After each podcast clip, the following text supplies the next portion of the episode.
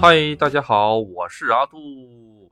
本期呢，给大家带来一个比较有意思的事情吧，就是我这两天呢刷我这个朋友圈，哎，看到我日本的一个好友，他现在是在东京工作哈，他心爱的小摩托丢了。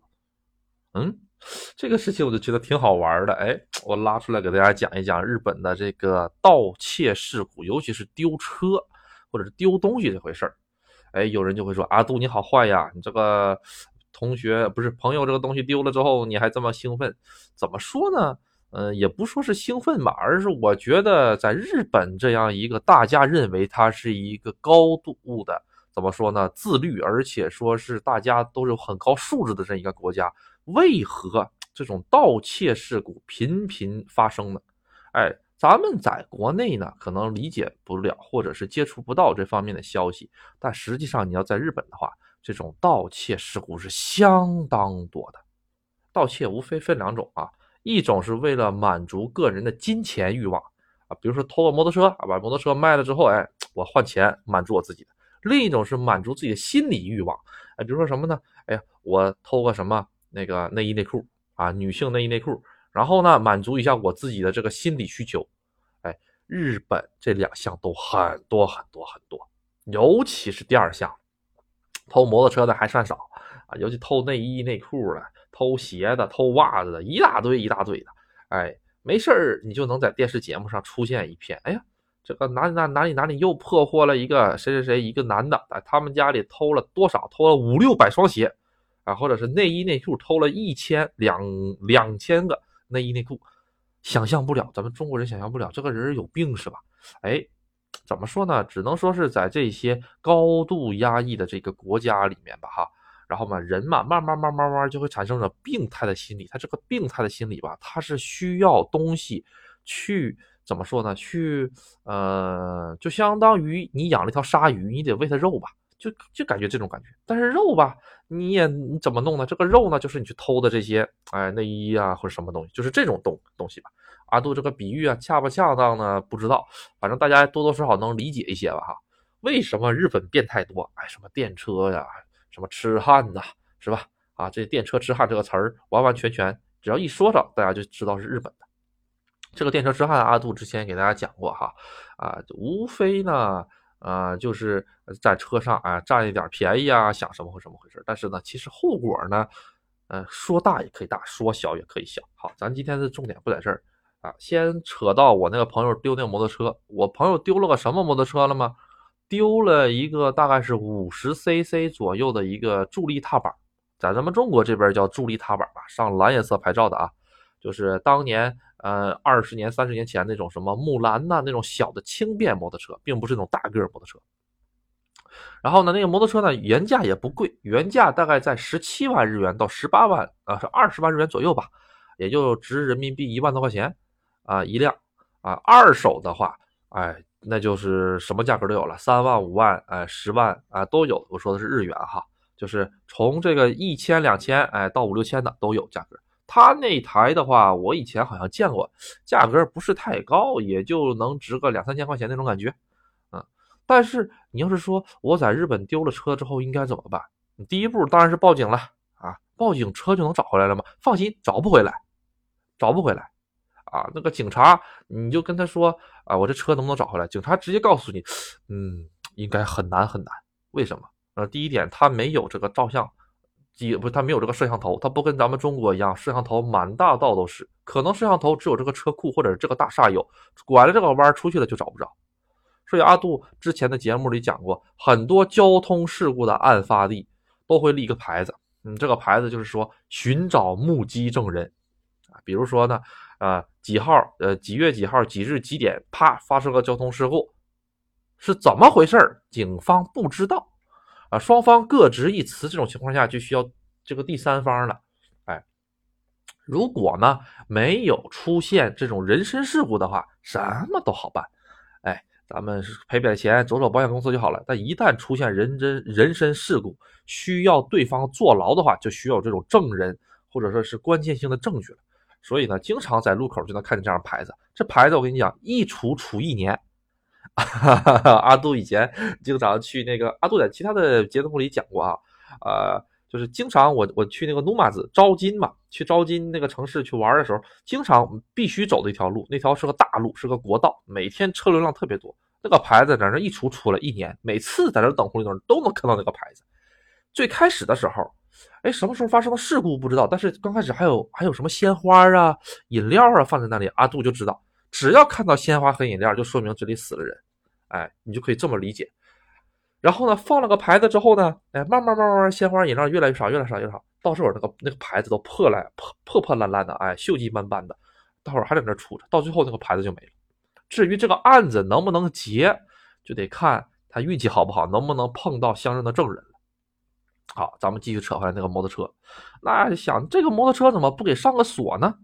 哎，是这个样子。日本人他的初始观念中就有一条，就是没有人会偷东西。嗯，真的没有人会偷东西，所以呢，他们就不会给自己的这个车上上上锁买锁。你在日本，呃，因为阿杜以前也在日本骑摩托车嘛，啊，阿杜骑摩托车的时候呢，刚开始的时候嘛，作为中国人，在我的思想观念里，你买个，你别说买摩托车了，你买个自行车，你也得买把锁上上去，是吧？啊，而日本人呢，自行车虽然是有锁，但是那个锁，我跟你讲，你拿个螺丝刀子一撬就撬开了，或者你拿脚一踹就能踹开的那种级别的锁，很古老，很古老那种扳的那种那种锁，就是跟车是连在一起的，扳下来那种锁。特别特别简单，那个那个钥匙是最垃圾最垃圾的钥匙。哎，阿杜呢？刚开始的时候呢，扯回来，阿杜刚开始就去买了个摩托车锁。哎，摩托车锁还不便宜呢。哎呀，那个锁还不便宜。我记得咱们中国还分什么 A 级锁、B 级锁什么，就是花纹啊，或者那个形状捣鼓的越高级，哎，这个锁就越贵，是吧？日本这个锁，我跟你说，就是二十年前啊，某个那种破烂小区里面的防盗门的那种锁，特别特别垃圾，十字花的啊。十字花的，这就是一级锁，最垃圾最垃圾，拿个螺丝刀就能捅开的那种锁。这个锁还要卖两三百块钱人民币一条，啊，行，我忍了啊，因为整个超市里没有比这个更高级的锁了。剩下的锁都是什么？就是三十年前、四十年前的那种钥匙。哎呀，一看脑袋都大。还有一种是什么呢？就是密码锁，啊，百元店有卖的密码锁，三位数的密码，那个东西 你使点劲儿你都能挣开，都不用密码。哎，所以说嘛，在日本嘛，这个锁才是真真正正的防君子不防小人的。哎，但凡你有一点想这个通过不法途径把这个锁打坏，嗯，轻而易举啊。而且你卖锁的隔壁就是卖老虎钳的，是吧？啊，所以说啊，而且老虎钳这个东西，在日本就跟玩儿一样的啊。我说的不是那种钳子啊，是那种大个的，能够剪那种大铁链的，哎，大拇手指头粗那种大铁链那玩意儿，啪啪，工地上用那个东西。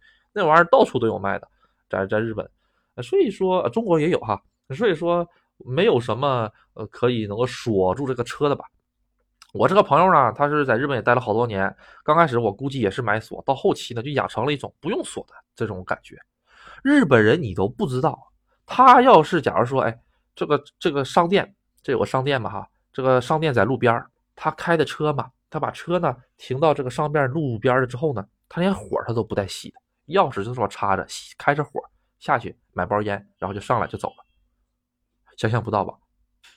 就比如说是上那个便利店里，上便利店里去买个买包烟，车啪怼到便利店停车场里去了，然后呢门都不门都不带，就关是关上，但是车一直是打着火的状态啊，然后呢就过去，呃下去买完东西之后，那个门一开就打开了，所以你就想象不到他们可能是真的认为没有小偷吧？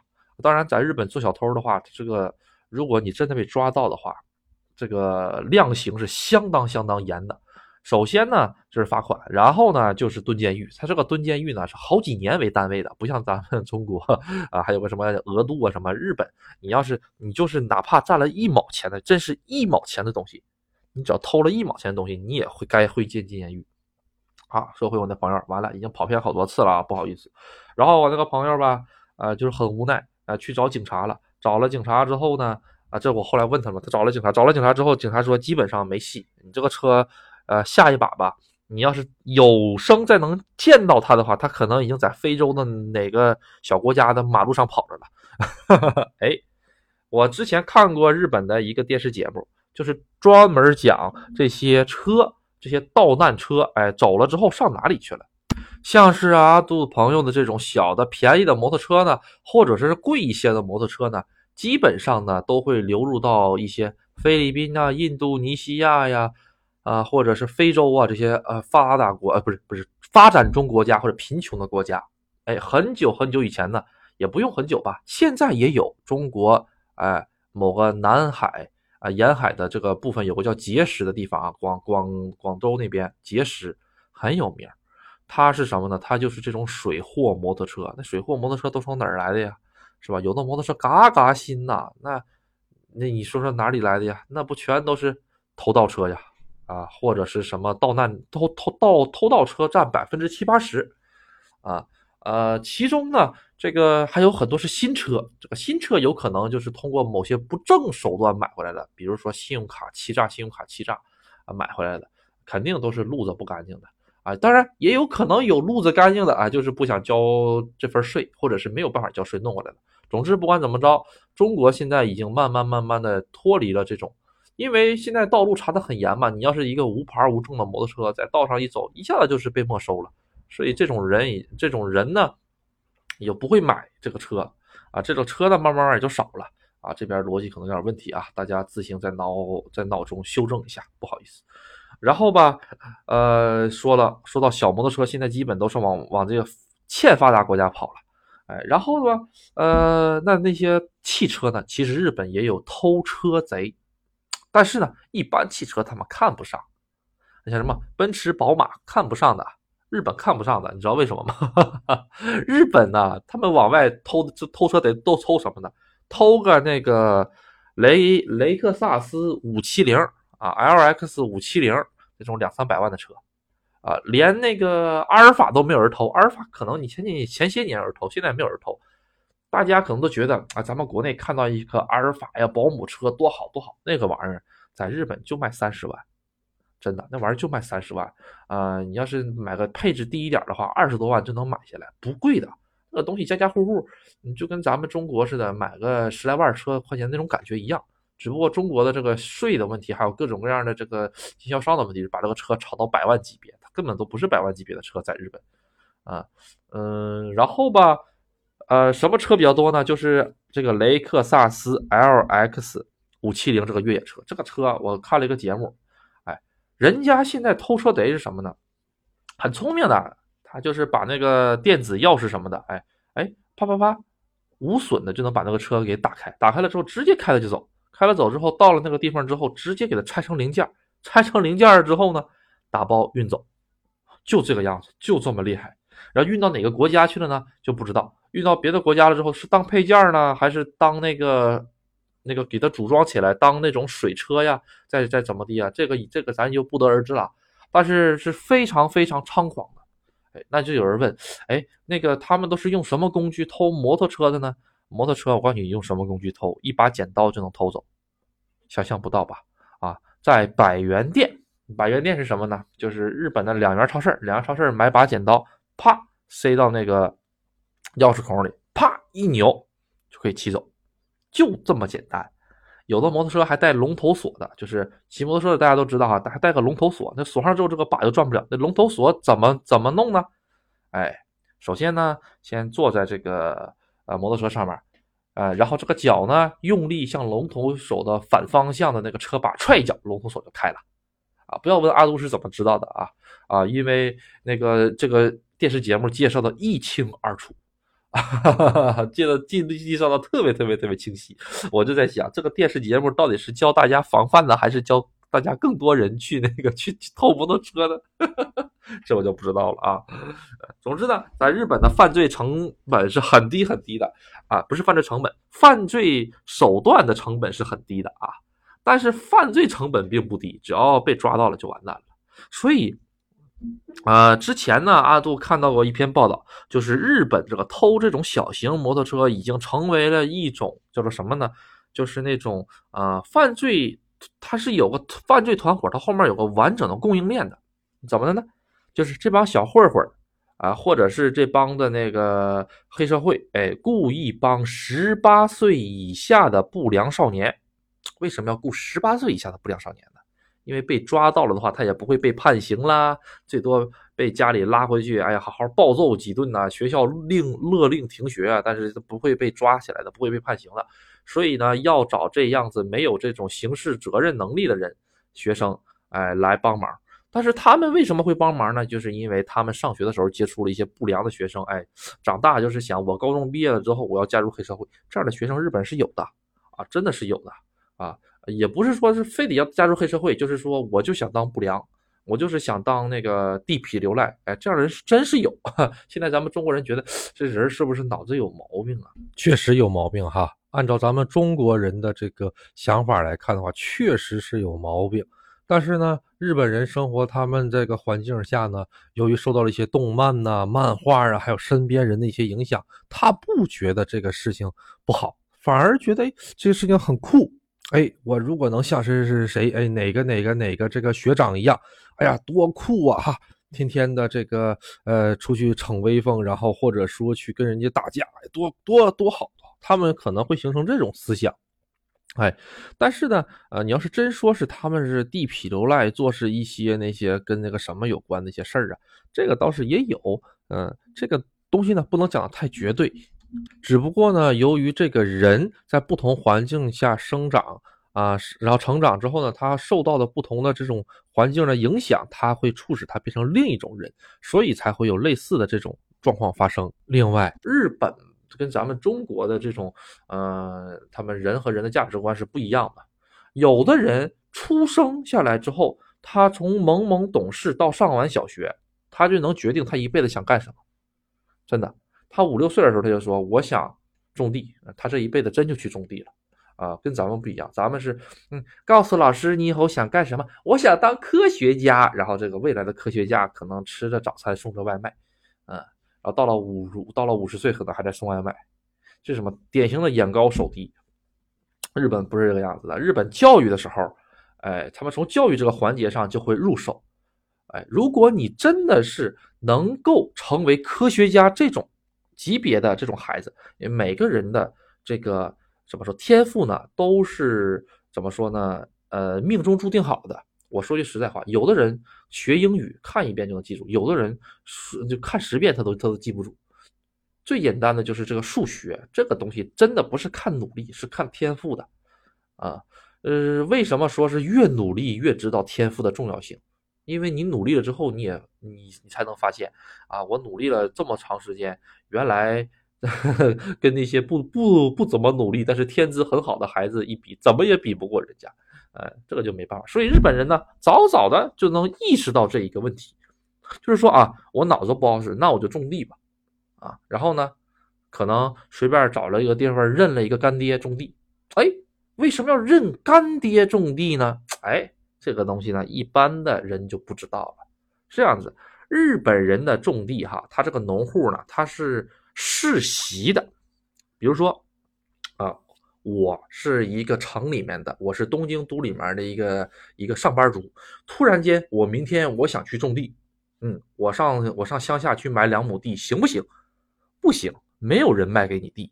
为什么？这个地都是由这个 JA 啊，阿杜之前节目讲过，堪比黑社会的 JA，哎，他们来管控的。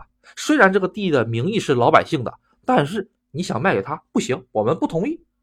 哎，就这么厉害，你要硬卖给他，哎。你放你放心，我有我有的是办法让你这个地卖不给他。为什么？他一旦把这个地卖给了其他人，这个人要是不听农协的怎么办？成了刺儿头怎么办？对不对？农协是要控制这帮老百姓，成为自己傀儡的啊。所以吧，怎么办呢？哎呀，我想种地，我又没有地，有两个方法。第一点呢，就是借，哎，就是借。我每年给你钱，你把这个地包给我，行不行？啊，这种情况具体要你要跟农协去商量，而不是跟这个老百姓去商量。假如说我就借个一亩地玩一玩，哎，那无所谓，人家不会把你怎么地。啊，一一亩地嘛，也不是很大，是吧？也造也对他们这个造成不了什么影响。但你要是说我想借个十亩、二百亩的、三百亩的地，我想搞搞什么呃什么精品水稻种植啊什么的，你这个就不行了，你这就影响到我们农协的整体计划了，不行。哎人家农协老百姓都不借给你的，哎，那怎么办呢？好，你只有一个方法，就是认那个地的老百姓，啊，就是认这个地的，哎，比如这个老头他有那个，他有那个两百亩地，啊，认他做干儿啊，不是认他做干爹。哎，这就是一个日本特别特别特别奇葩的一个这个呃叫做什么呢？叫做一个制度。咱们中国没有，就是养子养养就什么收收养制度。他这个收养跟咱们中国的不一样，咱们中国的收养是什么呢？小孩子小五六岁，哎呀，然后丧丧那个两个父母都没有了，是吧？那咱好心领养一下，通过各种法律手段领养一下啊，成为我自己的这个养女养子。哎，日本呢，成年了都可以当养子养女，你知道吗？想象不到是不是？啊，成年了都能当。我三十岁了，我四十岁了，我找个七十岁、八十岁的老头，或者乃至比他年纪小都 OK。哎，我三十岁，我去找个二十九岁的人，我把他，我当他养子都是可以的。想象不到吧？阿兔刚开始也是特别的吃惊，哎，还有这种事儿啊！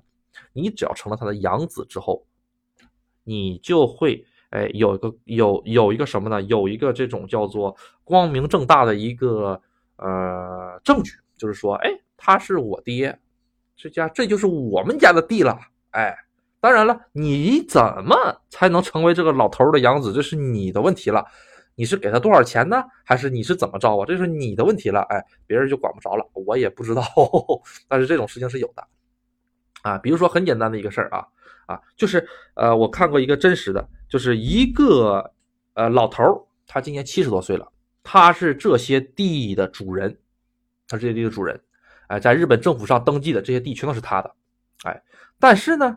那个他有儿子，他儿子五十多岁嘛，啊，他儿子五十多岁，他儿子五十多岁呢，啊，一直在这种地，啊，然后呢，他儿子又生了一个儿子，孙子嘛，啊，他孙子今年二十七岁还是二十八岁，哎，然后呢，在东京，哎，这个上班，突然间有一天不想上了，哎，不就是这个被人家欺负了吗？好，他想干什么呢？他想回来种地，哎，我要子承父业种地。他爸爸说，我虽然也是种地的哈，但是你爷爷还没有挂。你爷爷挂了之后，这个权利才能到我手里。到了我手里之后，我才能够让你来种地。他说：“你现在虽然可以种地，就是帮我们帮帮忙种种地，但是啊，这个地的名义不是是你的。你也就是日本，它有一种专门的职业，就是农民。你成为不了农民，你只能当帮手，但是你成为不了职业农民。职业农民是要有血缘上的这个东西的。这个地，你要么是他儿子。”才可以，或者你是他兄弟才行。最后呢，这个小孩这个二十七八岁的这个男的怎么办呢？明明他爷爷是这片地的主人，哎，他爸爸和他爷爷都是职业农民，他想成为职业农民怎么办呢？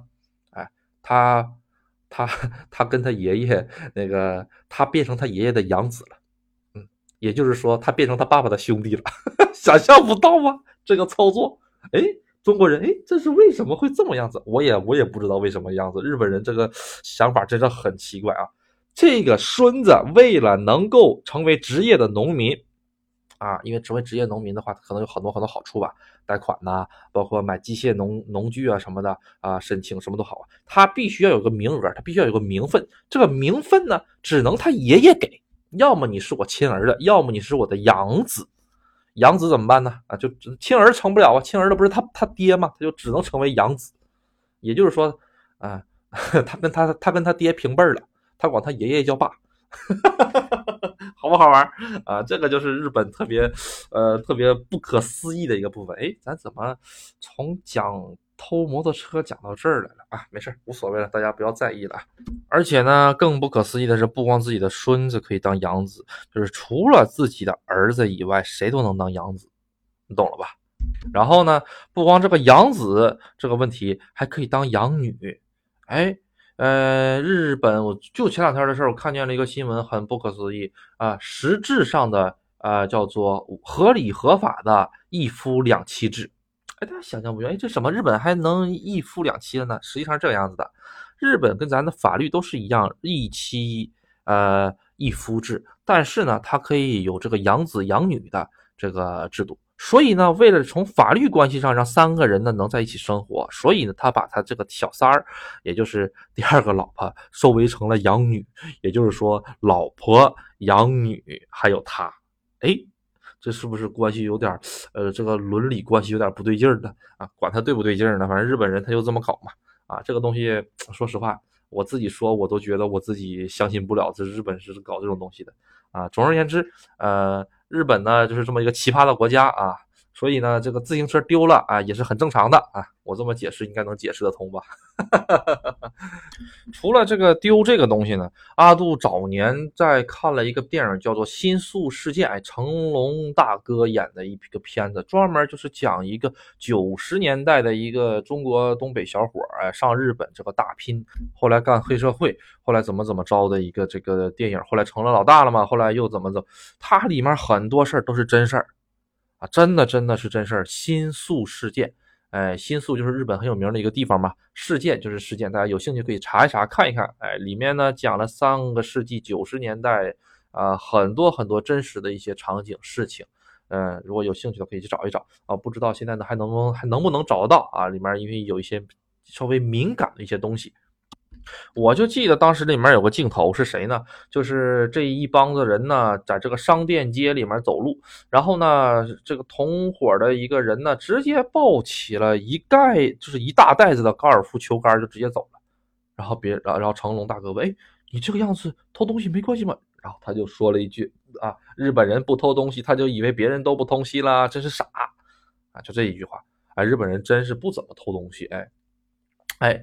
有一个事儿，呃，阿杜很很想吐槽一下吧，就是基本上哈，每个超市啊，不用说是那些小的那些便利店，每个超市不管多大的超市哈啊，那个门口都没有那些像中国一样的那些啊，能够检测商品有没有被带出去的那种防盗仪器，没有，他那个商品哈，恨不得都给你贴到停车场的根儿上，你只要打开你的车上那个门。哎，踹一脚那个商品，那个商品就能够掉到车里，就恨不得这么近的距离，你知不知道？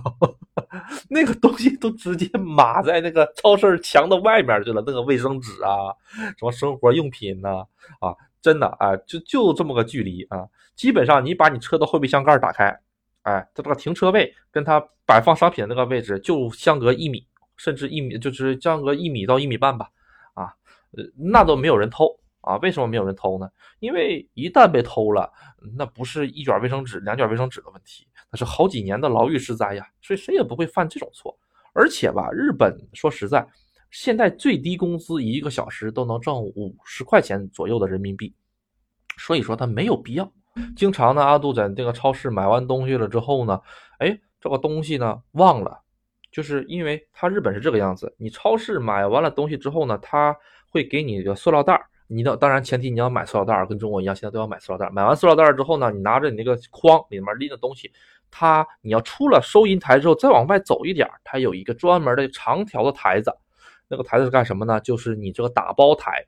哎，人家日本超市很贴心的，什么胶带呀、纸壳箱啊、绳子都给你挂好了，准备好了。你想你是想用胶带封这个纸壳箱子，或者是封袋子都可以。